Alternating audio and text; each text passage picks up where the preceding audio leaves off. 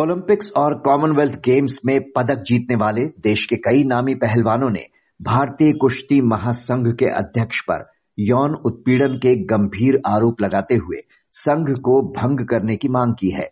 विनेश फोगाट, बजरंग पुनिया और साक्षी मलिक समेत 200 से अधिक खिलाड़ी दिल्ली के जंतर मंतर पर धरने पर बैठे हैं।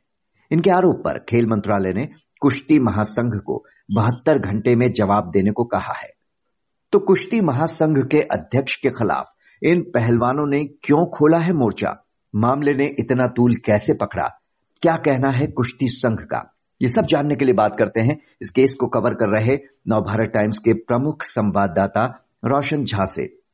रोशन जी, कई नामी पहलवान एक स्वर में कुश्ती महासंघ के अध्यक्ष सहित कई कोचों पर गंभीर आरोप लगा रहे हैं। क्या कहना है इनका? किस आधार पर ये आरोप लगाए गए हैं? ये आधार ऐसा है कि अभी पहली बार इसकी शुरुआत नहीं हुई है इस आंदोलन की। ये धीरे धीरे इसकी सुबुगाहट काफ़ी पहले से चल रही थी। आप देखें तो विनेश फोगाट जब टोक्यो ओलंपिक से खेल करके आई उस दौरान भी उन्होंने आते ही उनको नरेंद्र मोदी जी ने अपने आवास पर मिलने के लिए बुलाया था। वो परिवार के साथ मिलने गई थी। वहाँ उन्होंने मोदी जी को टोक्यो ओलंपिक में जो भी घटनाएँ घटी थी, उनके बारे में बताया। मैं बता दूँ कि टोक्यो ओलंपिक में क्या घटना घटी थी। टोक्यो ओलंपिक में विनेश ने जो सिंगलेट पहन के, सिंगलेट यानी कि जो कस्ट्यूम पहन के मैट पर उतरी थी लड़ने के लिए, उसको लेकर के आपत्ति जताई गई। ब्रिजभूषण शरण सिंह ने वहाँ कहा कि आपने देश का अपमान किया है आपको जो सिंगलेट दिया गया था आप वो पहन करके नहीं खेली। विनेश का कहना है कि जो कस्ट्यूम उनको मिला था सरकार से जो उनको दिया गया था उसका स्तर उतना अच्छा नहीं था वो उसमें कंफर्टेबल नहीं थी। इसलिए उनके पास जो पहले से मौजूद था वो वो पहन करके उत, खेलने उतरी।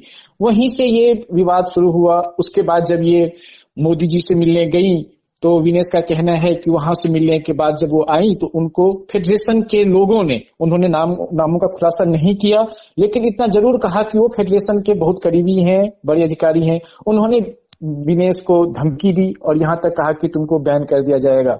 तो ये मामला वहीं से शुरू हुआ, वहीं से तूल पकड़ा था, जो कि आज इस तरह से रंग लिया है।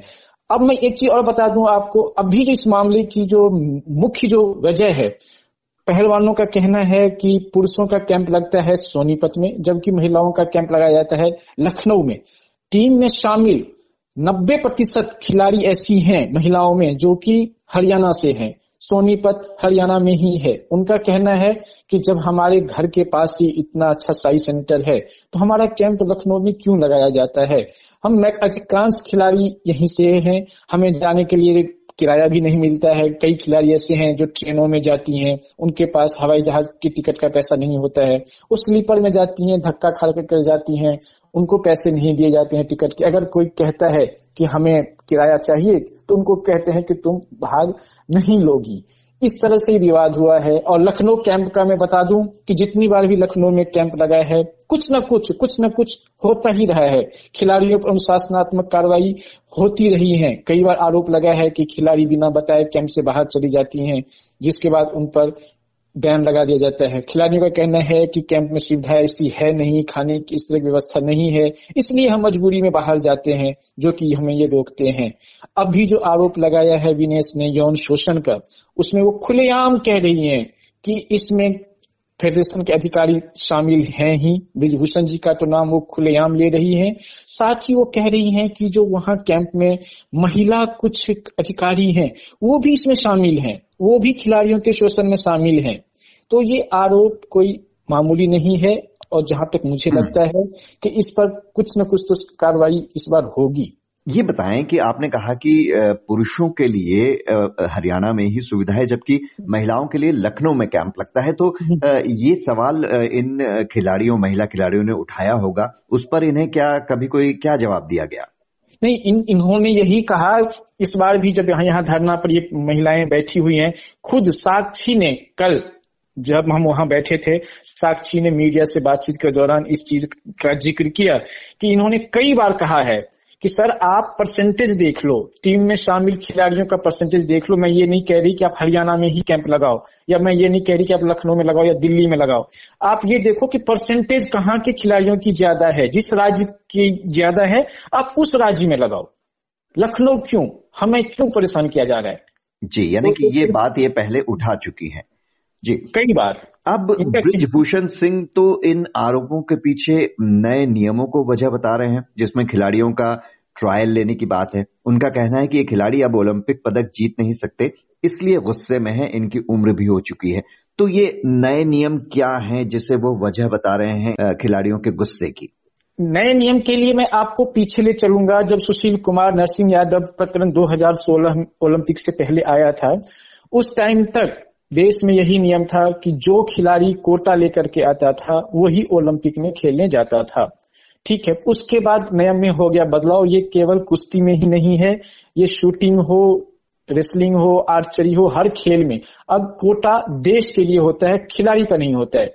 जो भी खिलाड़ी कोटा लेकर के आता है, वो ज़रूरी नहीं है कि उसी को भेजा जाएगा, उसके लिए पहले ट्रायल ली जाती है। ट्रायल के आधार पर ही फिर खिलाड़ियों का चयन होता है और जो ट्रायल में जीतता है, वही ओलंपिक या कॉमनवेल्थ या एशियन गेम्स जो भी मल्टी स्पोर्ट्स हमारे होते हैं, उसमें हिस्सा लेने जाते हैं। अब भी जो नए नियम की बात है, खिलाड़ियों का कहना है कि हम ओलंपिक या एशियन गेम्स तो हम खेले नहीं जा रहे ना। हम तो नेशनल या देश में जो कहीं भी कुछ टूर्नामेंट हो रहा है, आप उसमें कोई खेलने नहीं जाता है तो आप उसको बैन करते हो। जैसे कि कल विनेश फोगाट कह रही थी कि मैं टोक्यो ओलंपिक से जब आई, मेरी क्या स्थिति थी वो सबने देखा। मैं कैसे वहाँ लड़ी में चोटिल थी। उन्होंने यहाँ तक आरोप लगाया कि टोक्यो ओलंपिक में अध्यक्ष और सचिव को जाने की क्या ज़रूरत थी दोनों को। एक जाते, एक उसके बदले एक का जो खर्चा हुआ, वहाँ आप फिजियो को भेज देते। मैं चोटिल थी, वहाँ मुझे कुछ मदद मिल जाती, वो तो आपने भेजा नहीं। लेकिन वहाँ से आने के बाद आप तुरंत कह रहे हो कि ट्रायल दो। ये ट्रायल कैसे संभव है? जिस खिलाड़ी ने अभी मान लो ओलंपिक में मैं नहीं जीत पाई। बाकी खिलाड़ी रवि ने तो जीता, बाकी खिलाड़ियों ने तो जीता वहाँ मेडल। आप क्या उसका मेडल, उसके प्रदर्शन का आधार नहीं है? अभी आप क्यों ट्रायल ले रहे हो? तो एक हद तक अगर कहें तो उनका भी ये कहना सही है। जिस खिलाड़ी ने भी परफॉर्म किया है, प्रदर्शन किया है, उसको आप नेशनल में खेलने के लिए क्यों विवश कर रहे हो? अभी आप नेशनल गेम्स का ही लें, जो कि गुजरात में अभी भी संपन्न हुआ है। वहाँ नीरज चोपड़ा ने हिस्सा नहीं लिया। जबकि नियम ये बना था कि जो नेशनल खेलेगा वही वर्ल्ड चैंपियनशिप में खेलने जाएगा। नीरज को छूट दी गई। जब दूसरे फेडरेशन दे रहे छूट तो खैर आप क्यों नहीं दोगे? तो एक तरह से पहलवानों का ये कहना भी कुछ हद तक सही ही है कि हम ट्रायल जी। ब्रिजभूषण ये भी कह रहे हैं कि वो 10 साल से हैं फेडरेशन में पर कभी किसी ने कोई शिकायत नहीं की। अभी ये मुद्दा बनाया जा रहा है। इस पर पहलवानों का क्या कहना है? क्या ऐसी शिकायतों की उन, उन्हें जानकारी थी, जैसा आप बता रहे हैं। तो अगर थी तो वो पहले सामने क्यों नहीं आए? अब अगर वो आ रहे हैं तो क्या जो हाल में हरियाणा के खेल मंत्री संदीप सिंह पर भी एक कोच ने इसी तरह का आरोप लगाया था, जिसके बाद उन्हें इस्तीफा भी देना पड़ा। उस मामले के सामने आने के बाद इन खिलाड़ियों ने भी अपनी बात रखने की हिम्मत दिखाई है।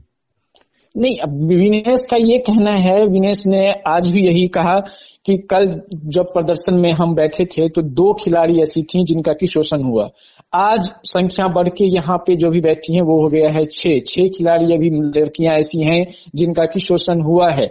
और अभी आगे ये संख्या और बढ़ेगी। जहाँ तक हरियाणा के खेल मंत्री की आपने बात की तो मैं बता दूँ कि उस मामले में भी एसआईटी का गठन किया गया। एसआईटी का गठन किया अभी तक लेकिन हुआ कुछ भी नहीं है। और इन लोगों को इस बात का भी डर है कि जिस तरह हरियाणा के खेल मंत्री के मामले को अभी तक लटका के रखा गया है, वहाँ कोई कार्रवाई नहीं हुई। क्या पता ये छूट भी जाए। इस मामले में भी कहीं उसी तरह का ना हो, इसलिए ये लोग पूरी मजबूती के साथ बैठे अपनी मांगों पर अड़े हुए हैं। जहाँ तक आपने ये कहा कि ब्रिजभूषण शरण सिंह कहते हैं कि दस सालों से मैं हूँ, बल्कि दस क्या, वो चार चार साल का होता है उनका टिन्यूर एक अगले महीने खत्म होने वाला है, बारह साल करीब हो गया उनको। पहले क्यों नहीं आई? तो विनेश का यही कहना है कि जो भी है ना, वो बच्ची है, वो डर के मारे नहीं बोलती हैं, उनको अपने करियर का डर है। इसलिए वो लोग सामने नहीं आ रही थी।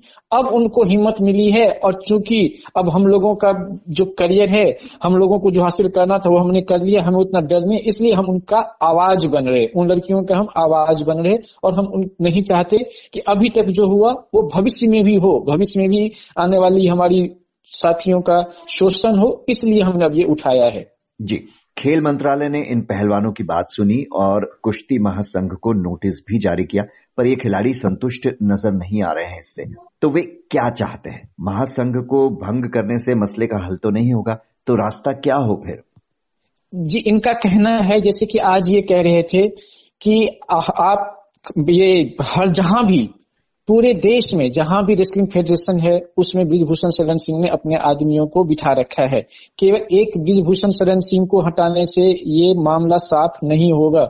इसके लिए पूरे देश के फेडरेशन को वो कह रहे कि भंग करके नए सिरे से गठन किया जाए और उसमें जो खिलाड़ी हैं, जैसे कि अभी आईओए की प्रेसिडेंट पीटी उषा को बनाया गया है, वैसे ही रेसलिंग फेडरेशन में भी फेडरेशन का अध्यक्ष जो हो, वो कोई खिलाड़ी हो। अब मैं एक चीज़ इसमें आपको तकनीकी रूप से बता दूँ अगर जब तक ये लोग एफआईआर नहीं करेंगे, इनकी मांगे भी उस तरह से पेश नहीं की जाएँगी। एफआईआर होने का मतलब है कि जाँच होगी और ये अगर भारत सरकार यहाँ फेडरेशन को भंग नहीं भी करती है तो जो यूनाइटेड वर्ल्ड रेसलिंग है, वो इसको भंग अपने आप कर देगी एफआईआर दर्ज होने के बाद। मैं इसलिए कह रहा हूँ कि भंग कर देगी क्योंकि इसमें कोई एक दो पहलवान शामिल नहीं है और कोई ऐसे पहलवान भी नहीं है जिनका की नाम ना हो। वो पहलवान जो भी इसमें शामिल है, वो इतने बड़े नाम हैं जिनको कि यूनाइटेड वर्ल्ड रेसलिंग स्वतः पहचानती है, स्वतः संज्ञान लेगी और फेडरेशन को भंग कर देगी। तो इसलिए ये लोग एफआईआर की पॉलिसी पे जा रहे जी तो पहलवानों का बड़ा और गंभीर आरोप जो भी हो, सच सामने आए और जो भी दोषी हो, उसके खिलाफ सख्त कदम उठाए जाए। बहुत बहुत शुक्रिया आपका, रोशन झा जी।